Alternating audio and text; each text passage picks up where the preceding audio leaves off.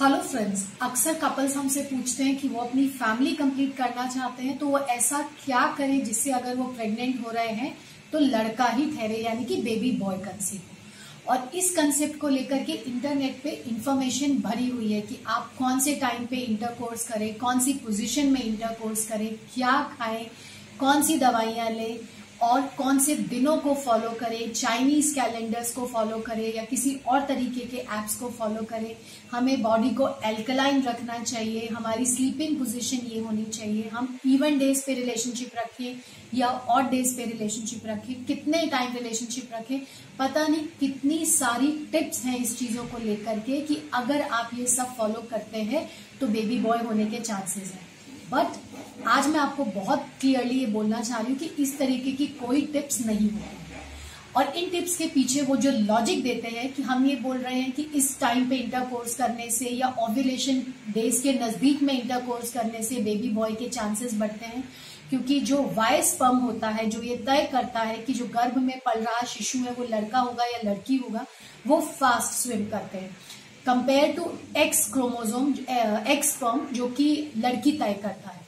ये बात ठीक है कि जो वाई क्रोमोजोम कैरी करने वाले स्पर्म्स होते हैं, वो फास्ट स्विम करते हैं, वो जल्दी एग तक पहुँचने की कोशिश करते हैं।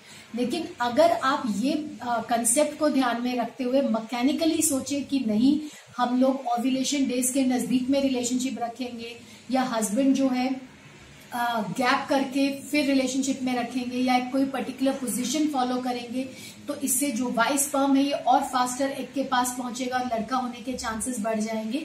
ये एक कंप्लीटली मिथ है, इसके पीछे कोई साइंटिफिक बेसिस नहीं है। और हमने बहुत सारे ऐसे केसेस देखे हैं जहाँ पे लोग इस तरीके की चीज़ों को फॉलो करते हैं इंटरनेट पे देखते हुए और बहुत डिसअपॉइंट होते हैं। तो एक चीज़ तो ये है कि इस तरीके की किसी भी टिप्स को फॉलो करने से कोई भी बेबी बॉय या बेबी गर्ल कंसीव होने के चांसेस बढ़ेंगे, ऐसा कुछ नहीं होता है। सेकेंड बात आती है कुछ मेडिसिन की। अक्सर लोग ये सोचते हैं कि हम मेडिसिन खा लेंगे कंसीव करने से पहले और कई लोग तो इतने बोल्ड होते हैं, इतना डेंजरस स्टेप उठा लेते हैं कि कंसीव करने के, यानी कि प्रेग्नेंट होने के बाद कुछ ऐसी मेडिसिन का सेवन करते हैं और ये सोचते हैं कि इससे जो है लड़का पैदा हो जाएगा। अगेन ये एक बहुत बड़ा मिथ है। किसी भी तरीके की दवाई को खाने से लड़का या लड़की का सिलेक्शन नहीं होता है। तो आप इस चीज़ को दिमाग से निकाल दें। लेकिन हाँ अगर आप इस तरीके की दवाइयाँ खाते हैं तो हर दवाई प्रेगनेंसी को कुछ ना कुछ साइड इफ़ेक्ट दे सकती है। तो हो सकता है इन दवाइयों की वजह से आपके गर्भ में पल रहा जो बच्चा है, उसमें किसी तरीके की बनावटी खराबी आ जाए या कोई मानसिक खराबी आ जाए या मदर को कोई दिक्कत हो। तो ये सोच करके कि ये दवाई खाने से आपको लड़का होगा प्लीज़ ये सब डेंजरस चीज़ों से दूर रहिए। अगेन कोई साइंटिफिक मेडिसिन ऐसी नहीं बनी है जिसका इस्तेमाल करने से आप प्रेगनेंसी रुकने से पहले या उसके बाद में ये तय कर सकते हैं कि लड़का होगा या लड़की होगी। देखिए बेसिकली एक सिंपल सा लॉजिक है। हर फीमेल की बॉडी में एवरी मंथ एक या दो एग्स बनते हैं, ज़्यादातर केसेस में एक है। और उस एक एग को फर्टिलाइज करने के लिए कि वो प्रेगनेंसी बनने की प्रक्रिया स्टार्ट हो, हमें एक ही स्पर्म चाहिए रहता है। लेकिन कुदरत का कुछ नियम ऐसा है कि वो एक स्पर्म को एग तक पहुँचने के लिए बहुत रास्ता तय करने पड़ता है, बहुत सारे बैरियर्स तय करने पड़ते हैं।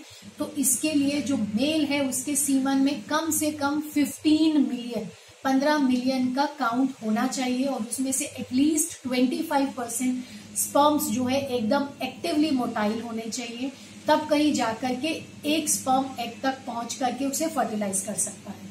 और ये स्पर्म्स चाहे वो वाई स्पर्म हो या एक्स स्पर्म हो, दिखने में एक जैसे होते हैं, इनकी प्रॉपर्टीज़ एक जैसी होती हैं, सिवाय एक चीज़ के कि वाई स्पर्म का थोड़ा सा मोटिलिटी ज़्यादा होता है।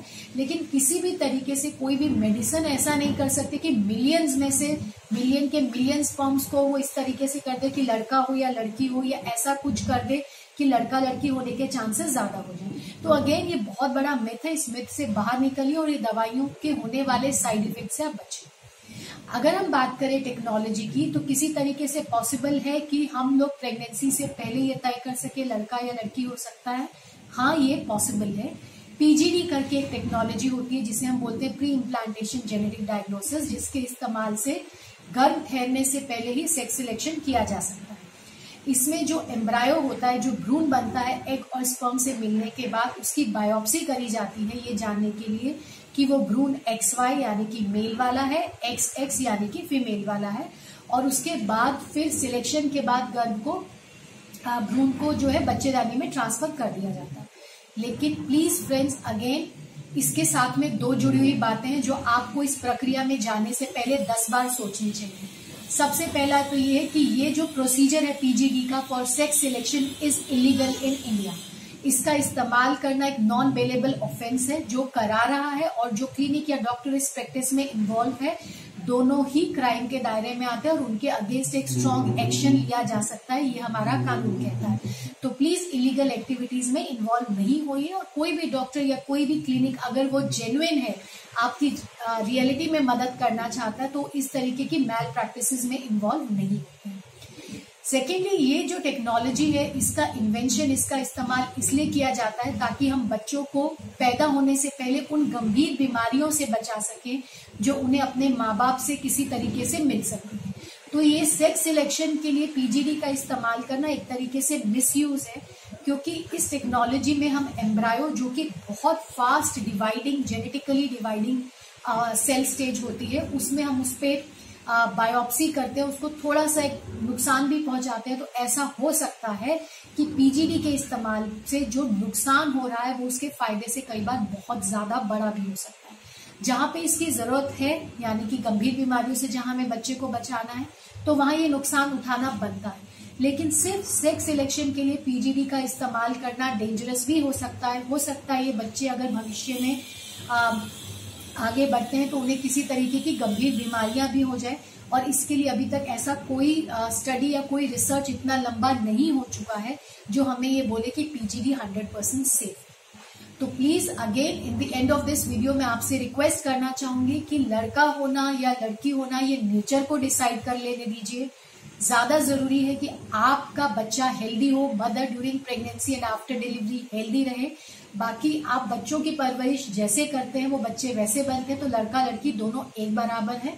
अपने आप को परेशान मत करिए और इन सब मिथ में, इन सब अट्रैक्शंस में मत फंसिए। इसमें कहीं ना कहीं आपका या इससे पैदा होने वाले बच्चे का नुकसान होता है।